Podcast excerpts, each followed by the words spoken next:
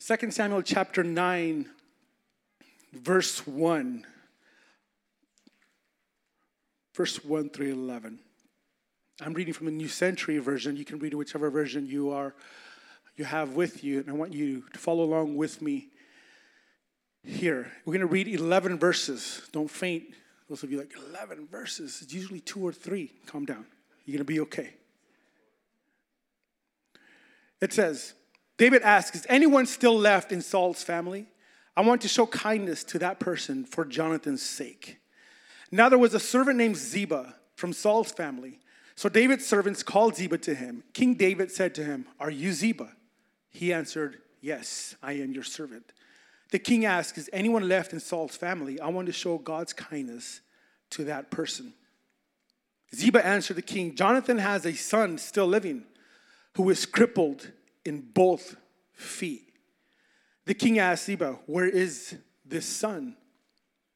Ziba answered, He is at the house of Machir, son of Amiel, in Lo Debar. Then King David had servants bring Jonathan's son from the house of Machir, son of Amiel, in Lo Debar. Mephibosheth, Jonathan's son, came before David and bowed face down on the ground. David said, Mephibosheth. He said, I am your servant. David said to him, Don't be afraid. I will be kind to you for your father Jonathan's sake.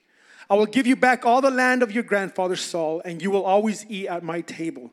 Mephibosheth bowed to David again and said, You are being very kind to me, your servant. I know better than a dead dog. Verse 9 Then King David called Saul's servant Ziba.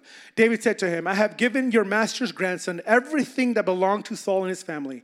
You, your sons, and your servants will farm the land and harvest the crops. Then your family will have food to eat. But Mephibosheth, your master's grandson, will always eat at my table. Now, Ziba had 15 sons and 20 servants. And Ziba said to King David, I, your servant, will do everything my master, the king, has commanded me. So Mephibosheth ate at David's table as if he were one of the king's sons. What an amazing story. You may take your seats. this is one of my favorite stories in Scripture, and, and I want to share with you some of the principles that we can get from here. But let me give you, if you would have some patience with me, let me lay a foundation telling you what's going on here. Shortly after, after what took place here, that we read this scripture, shortly after King Saul and Jonathan are killed in battle. But before he died, Jonathan had a son named Mephibosheth. After both King Saul and Jonathan are killed, he should be the rightful heir to the throne. King Saul is the king, his son Jonathan would be the heir, but he is also killed. So, in line, it should be Mephibosheth, who is now the next king. But he's not exactly a threat to David. There's one short verse, very short verse, that mentions the condition of Jonathan's son. And that's in 2 Samuel 4, verse 4. Let me read that to you. It says, Jonathan's son grandson, and Saul had, had a son who's lame with both feet, excuse me. He was five years old when the news about Saul and Jonathan came from Jezreel. His nurse picked him up and he fled. But as he hurried to leave, he fell and he became disabled. His name was Mephibosheth. Now, he's never healed from this condition. He is forever crippled for the rest of his life always having to rely on the help of somebody else to get him where he wants to go. Everyone knows now that the kingdom will now belong to David, who had years earlier been anointed as king. It is customary for the new kingship to enter and to eliminate everybody from the previous kingdom. They have to eliminate the family members of the previous king to avoid any revolt or rebellion to come against the new king. It is very customary for the king just to eliminate and wipe out everybody. And so when the news hits home that both Saul and Jonathan are, have died in battle, they begin to flee out of Saul's house. And they pick him up, Mephibosheth, five years old, fleeing, and he breaks both of his ankles permanently. I'm, talking about a permanent damage, not like when I play against Brother Christopher in basketball and I break his ankles all the time. I'm talking about a legitimate break that leaves a permanent condition in his life. Now, we can spend a lot of time talking about the richness of this story, but I want to share with you a few principles here. And this is point number one that I want you to get that our brokenness, here, here is, is Mephibosheth who's broken. But the point I want to make to you is this our brokenness in our life can cripple us. The brokenness in my life can cripple me. As we read in chapter 4, verse 4, he had Mephibosheth had nothing to do with the fact that he was now permanently disabled. He didn't do anything wrong. It wasn't a bad choice of his. It wasn't because he was hanging out with the wrong crowd. It wasn't because he decided to do this or that. He had nothing to do with the condition that now he had to live with. And when we analyze our own life, the brokenness that we live through sometimes, sometimes is because of our own doing. Sometimes it could be a choice that we made. But some of us have had to experience brokenness where we had nothing to do with you. And that type of brokenness sometimes is very difficult to deal with because you didn't choose for your parents to leave or you didn't decide to end that relationship. You didn't make that choice, but that brokenness still came and continues to cripple some of our lives. His name is Mephibosheth. Sound it out with me. Mephibosheth. Can you say that? Is there any pregnant ladies in the house? There's your name for your next boy. You can call him Mephi for short. Come here, Mephi. Mephibosheth. See, as children of God, those of you who are who are have begun to join us in these services, maybe not for a long time, let me reveal something to you. We don't pretend to have it all together. We, we don't like to pretend that we live perfect lives and that we've never experienced trauma and that we've never experienced brokenness. Now that we are saved and God has granted us the privilege and the honor to feel the joy of the Lord, we rejoice and we dance and we praise Him, but that's not always how we were. We experience this brokenness that comes into our life, sometimes not because of us. And Mephibosheth is forever broken and crippled, but it was not his fault. He was five years old. We can very easily experience brokenness in our life because someone else made a selfish decision. Someone else's bad choices came to affect and break us. Now, if, if your enemy decides to hurt you, that's one thing. But when a close one hurts you, that's another type of brokenness. And, and, David understood this. Look, listen to what he wrote in, in Psalms 55, verse 12 through 14. I'm reading from the message translation that says this This isn't the neighborhood bully that was mocking me. I could take that. This isn't a foreign devil spitting at me. I could tune that out. But it was you. We grew up together. You, my best friend, those long hours of leisure as we walked arm in arm, got a third party to our conversation. This is a different type of brokenness. When someone who should have been caring for me, someone who should have shown me affection, instead of bringing that, brought brokenness and crippled our life. His condition, Mephibosheth's condition, is a type and a figure of your condition and my condition in our life of sin. You didn't ask to be born into this world, but yet here we are. You didn't ask to be born into the community, into the family that you were born into, but here you are. You didn't ask to live in the community, in the neighborhood where you grew up, but you did. And, and you didn't ask to be living in a life of a world full of sin, but here we are. That there's nothing you can do to save yourself. There's nothing you can do to, to, to eliminate the sin in your life. His life is a picture and a figure of your life and mine. When we come to the Lord crippled and unable to do anything for ourselves, every one of us has that condition of sin in our life. I know you think you have it all together. I know you, you, you, you make this image of yourself that everything's, everything's working okay, that you don't have any weaknesses. when you go swimming, the only trouble that you have with swimming is that you end up walking on the water instead of diving in. But the truth is that we all need a Savior in our life. Listen to the way the prophet Isaiah says in 64, verse 6. He says, We are all infected and impure with sin. When we display our righteous deeds, they're nothing but filthy rags. Like autumn leaves, we wither and fall, and our sins sweep us away like the wind. On our best days, when we are at our best, we are still crippled in sin. Nothing but filthy rags. Like, isn't this supposed to be some good news, brother? Come on. The good news the good news is that you're here because of God. I said, the good news is that you're here because of God. Now, I don't want to get ahead of myself, but let's listen to this. David seeks out Mephibosheth because of a promise that he had made. Second Samuel chapter 9, verse 3 says, The king asks, Is anyone left in Saul's family? I want to show kindness to that person.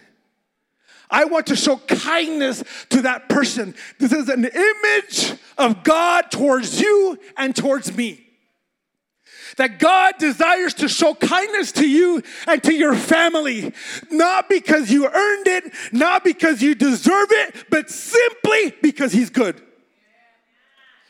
Listen, listen to Luke chapter 19, verse 10. It says, For the Son of Man came to seek and to save that which was lost. If you are lost, you are a candidate to be found in the precious arms of Jesus. He asked, Is there anyone I can show kindness to? This is the Lord that we serve. But in order for you and I to be able to understand and grasp the magnitude of what God's mercy is, we first need to understand the greatness and the magnitude of my sin. How is that? If, if we walk and we act like we have it all together, like we don't make any mistakes, there is no need for mercy in my life. You see, because you come to God and you say, God, I'm here before your presence because I've earned it. I'm here before you because I'm good. But and that automatically disqualifies you from mercy. How, how does that work? Let me break it down to you. After after service, if someone from your kind heart wants to take me out to eat, fine, we'll go out to eat. But if we go there and, and, and one of our friends conveniently forgets his wallet, you have some of those friends? Raise your hand if you have one of those friends. All right, if you don't have one of those friends, it's probably you that conveniently forgets. So now he's there standing in front of the register, awkwardly looking around, and you know that look, you're like, okay. In order for you to be able to help him, he has to admit that he doesn't have any money. And once he says, you know what, I don't, I don't have anything, now you can come and show mercy to him and gift him his meal. Does that make sense? But but if he wants to pretend all day long, like, no, no, it's here. I know it's here somewhere. And all along he knows not only is his wallet back in the car, but he knows it's empty. And he can pretend all day long. But until he says, you know what, I need help. Now he's a recipient of, his, of your mercy. But when we come to the house of God, uh, brother, sister, I don't, I don't know sometimes what the struggle is, but we want to come to Him and say, God, I got it all together. I'm doing this for you. I'm praying here. I'm fasting there. I'm reading this. I want this. I, I want you to answer this prayer because of everything that I'm doing. It's not because of what I'm doing that earns me His mercy. It's because of what He has done for me that God offers me the opportunity to now capitalize on that mercy. It is when I admit that I'm lost that now I am able to cash in to what He has for me. Does that make sense? It's not something I'm avoiding. It's something I'm admitting that I, without you, I am crippled. Without you, I am lost. But thanks be to God that He came to seek and find that which was lost, which is you and me. One of my most favorite verses, and I tell these young people this all the time. Uh, there might be a day, a Thursday, midweek Bible study that I don't share this verse with them, but it hasn't come yet, and that's Romans 5 8 that says, But God demonstrates his own love for us in this, that while we were yet sinners, Christ died for us. Such a powerful word. Why, why is this? What is the emphasis here? The emphasis is that God didn't wait for you to fix your life. He doesn't need for you to fix your life. He needs you to admit that you need a Savior. And once you admit that you need a Savior, He rushes in to save you. And when we recognize that, that's why, this is why it's easy to praise and dance in the altar. And it's easy to shout praises unto Him because we're recognizing His greatness. We're recognizing His goodness in my life. Our brokenness can cripple us. However, we are broken yet beloved. Broken yet beloved. David seeks out Mephibosheth because of the promise that he made to him. He seeks him out because of a promise. God came to make a promise in your life and mine and he seeks you out to fulfill his own word. To be, to be able to give to you that which he knows you are missing. I, I love the, the scripture that, uh, of the man that comes to Jesus and, and he's sick and he's saying, Jesus, uh, I, am sick. I, I, I need you to heal me. And, and Jesus looks at him, a sick man, and says, Your sins are forgiven. What? What do you mean my sins are forgiven? I didn't come here for that. I came here because I'm sick. And Jesus looks at this man and he's able to see what he really needs. Can you relate to that? We were singing earlier, we were saying, Lord, have your way. Lord, have your way. And you say, God, I really want this job. And God says, No, that's not for you. God, you're not answering my prayers. He is answering your prayer because I heard you singing. And you said, Lord, have your way. Matter of fact, we all heard you singing, Lord, have your way. And when we ask Him to have His way, we're saying, Lord, we're going to trust you in this. And He comes and he, he offers this. David offers up this mercy because of a promise. And we know that when God promises something, it will always come to pass. And because of David's goodness, he seeks out Jonathan's son, Mephibosheth. He goes and he looks for him. And but but he says, I'm crippled. He, he says this incredible statement. He says, I'm nothing but a dog. I'm nothing but a dog. I'm, I'm worthless. There's nothing good in me. And, and if you go back and you read the scripture, David never even acknowledges his statement. I can almost picture them talking to each other. So I'm nothing but a dog. And David says, All right, make sure he has a seat at my table. And this is what the Lord comes to do to you and me. He says, Come. I'm seeking you out because I'm good and because I love you. Why, why the emphasis here? The emphasis is this that we have people who feel like uh, they've fallen away too long. You might feel like I've, I've done too much. Brother, you don't know where I've been and you don't know what I've done. I'm here to tell you that God is coming out to seek you out, to bring you back and put you back into the fold. Why? Because He's good and because He loves you. Look at 2 Samuel verse 9. Chapter 9, verse 3, excuse me, where it says, There's still a son of Jonathan brings me to my next point that he takes us from broken to belonging. From broken to belonging. It says, There is still a son of Jonathan, a cripple. Now look at verse 4. If you can see verse 4 with me. There's still a son of Jonathan, a cripple. And verse 4 says this that David says, Where is this son? Where is this son? For his entire life, Mephibosheth is known as the cripple. He's known as the broken one. He's known as the handicapped one. He's known as the one that's just not good enough. And David comes and says, Where is this son.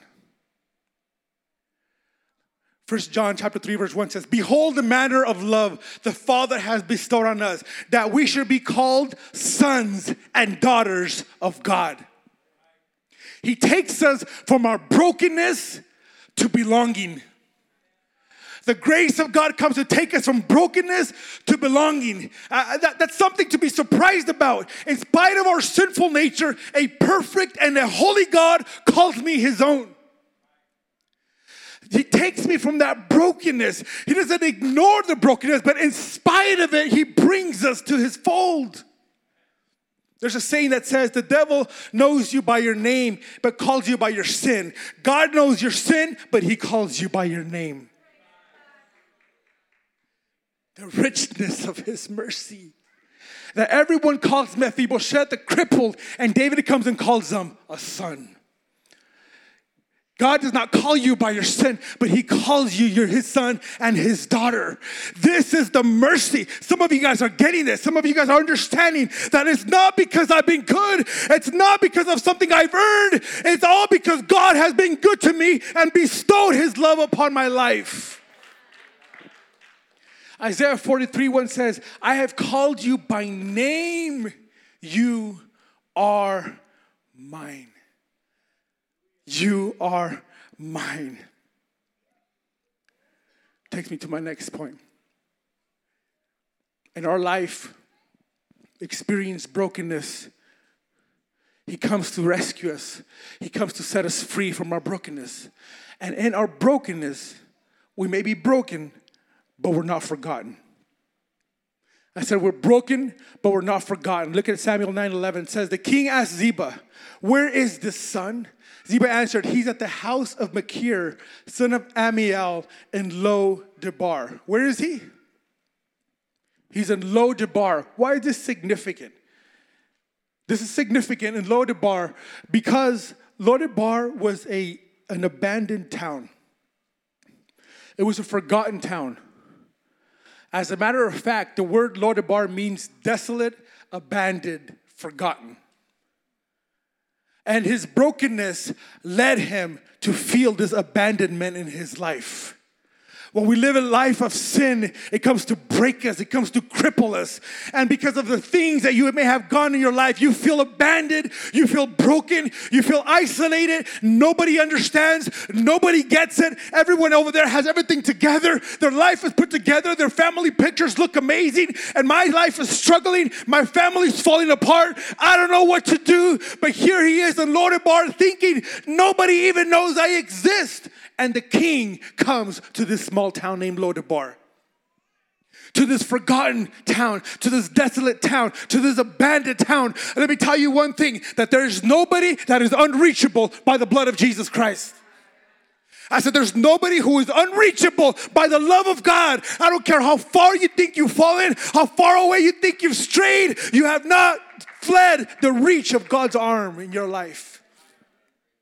It reminds you of the story of this missionary this missionary was preaching in Vietnam back in the 60s and 70s. He was preaching and, and he was arrested for preaching the gospel. And he was put into prison, an isolated, dark prison. And he thought, he shares later in his biography, that he thought it was going to be a short time. But days turned into months, that turned into years. And he was in this dark prison.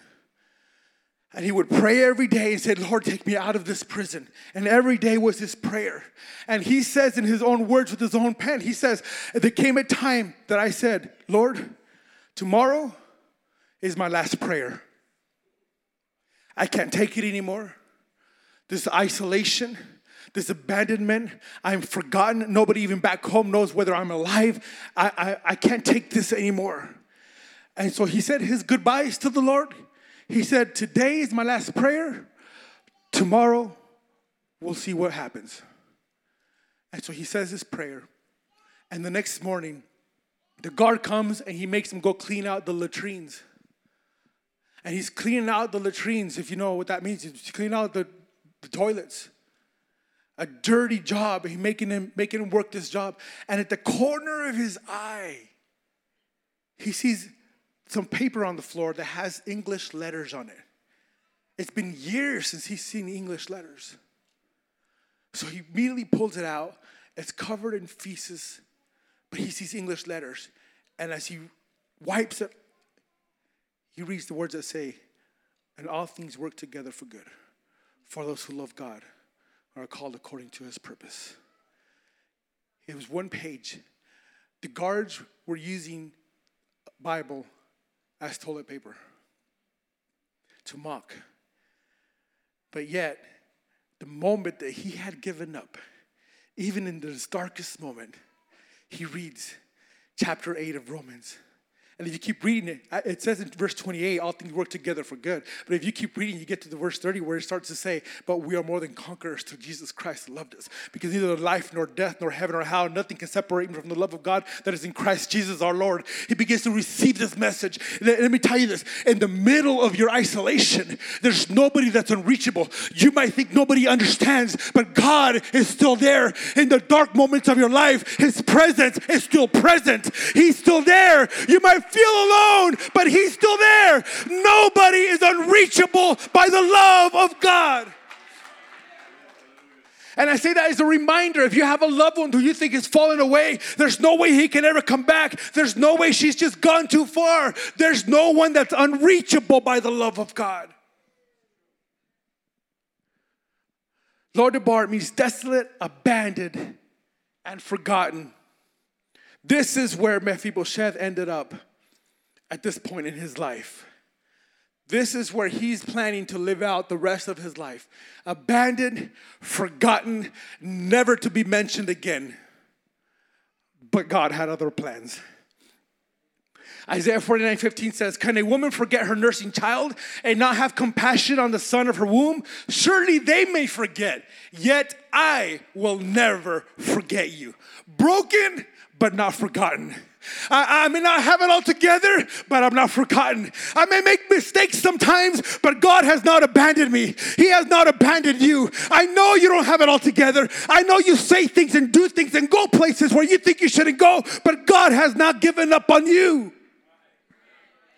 God has not given up on us to remind us to those who feel they can't come back. Why, why, why do we say this? Why do we repeat this? Because I believe that God is calling home the prodigals. I believe that God is calling home those who have strayed away. Your loved ones who should be sitting next to you, God is calling them home. We want them to come home to the Lord. They are not unreachable. We want them to return to the Lord. The Lord is not afraid of entering into the dark places of our life. He's not afraid to enter into the brokenness of our life. And to those places that you have, the, the places in your heart that you don't allow anybody to enter, that's where God wants access. Because he comes to heal. He comes to put back, back together. He comes to restore. Our God is the restorer of the brokenness in our life. He goes to the most desolate, abandoned, and lonely places only to bring us back to Himself.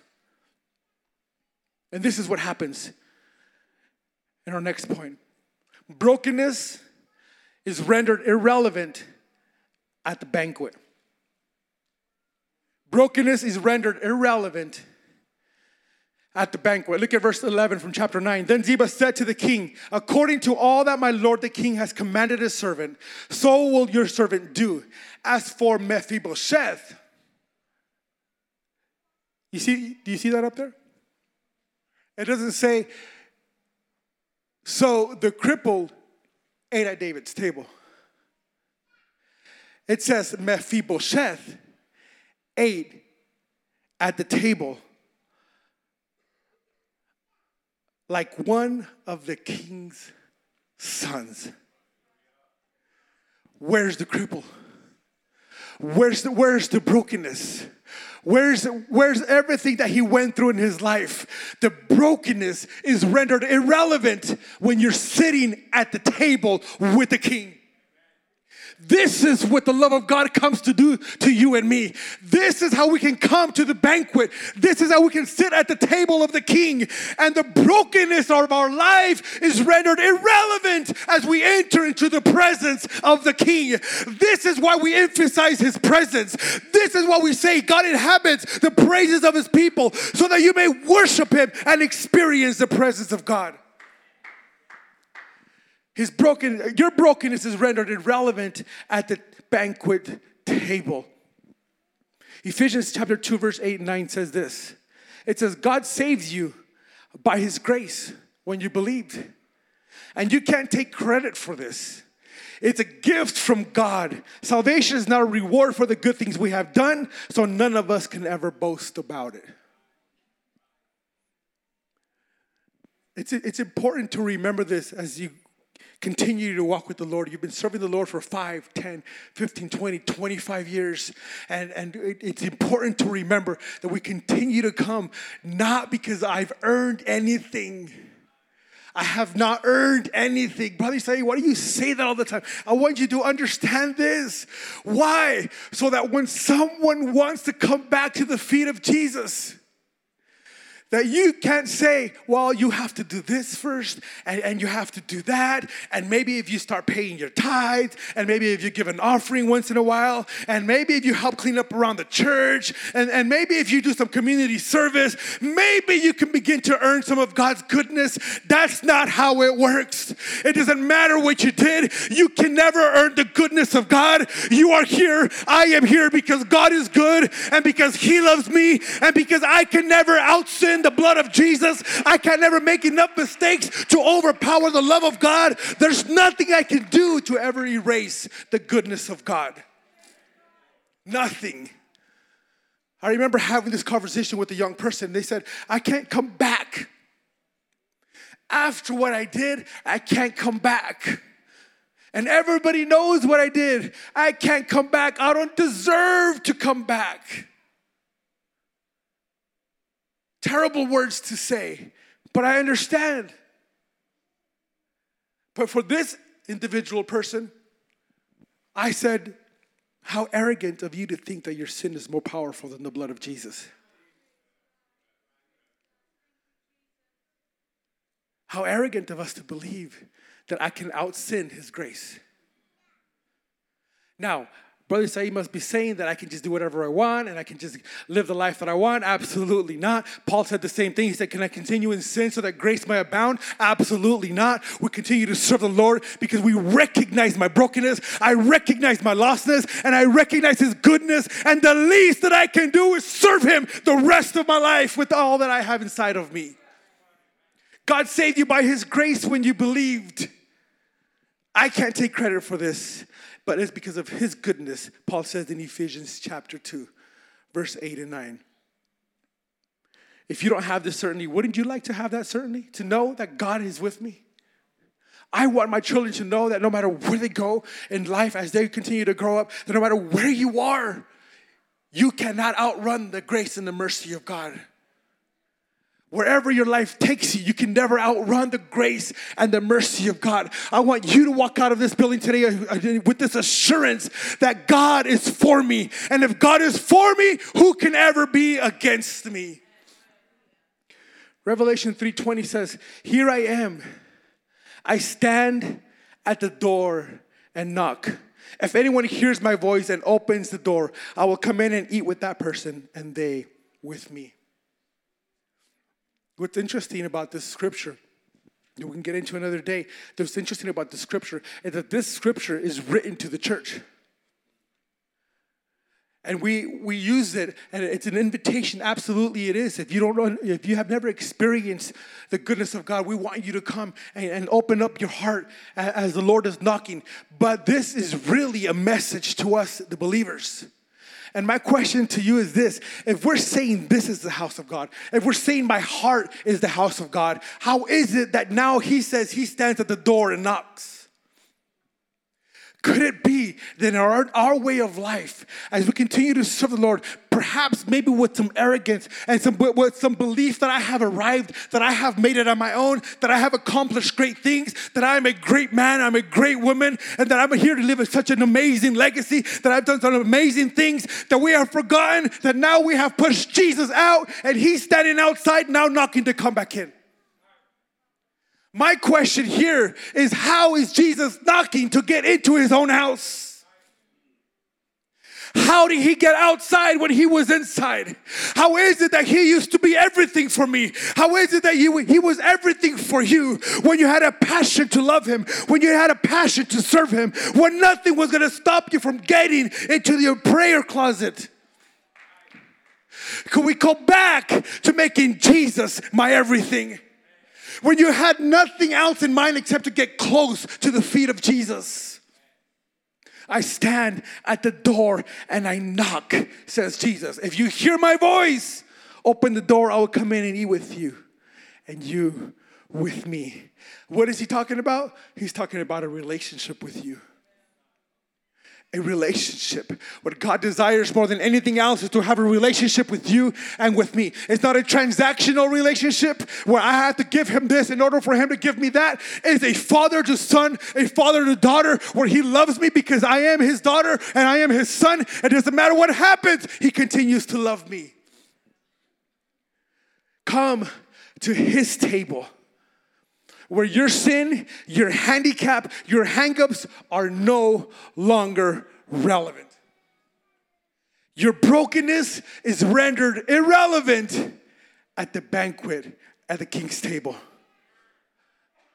This is the message of the cross. This is the message of redemption for you and for me. Now, this is the invitation that I want to make. This is my what the Lord has pressed upon my heart. If you have never given your life to the Lord, this message is for you. The Lord is calling you to surrender your life to Jesus. Brother, you can't just call them out like that. I'm calling you up. I'm not calling you out, I'm calling you up. I want you to experience the goodness of God. Does anybody here want everyone else to experience the goodness of God the way that you have? And we have friends and, and we have uh, visitors here at this place today. But I want you to see that everyone you see around you at one point was sitting here just the way that you are today. Here for the first or second time, not understand what it's all about. I like the song. I like the way they sing. Sister Tina has an amazing voice leading the worship team today. And you're enjoying the presence of God. But you're saying, but what is this all about? This is about Jesus trying to reach you. This is about Him dying on the cross 2,000 years ago, having you in mind.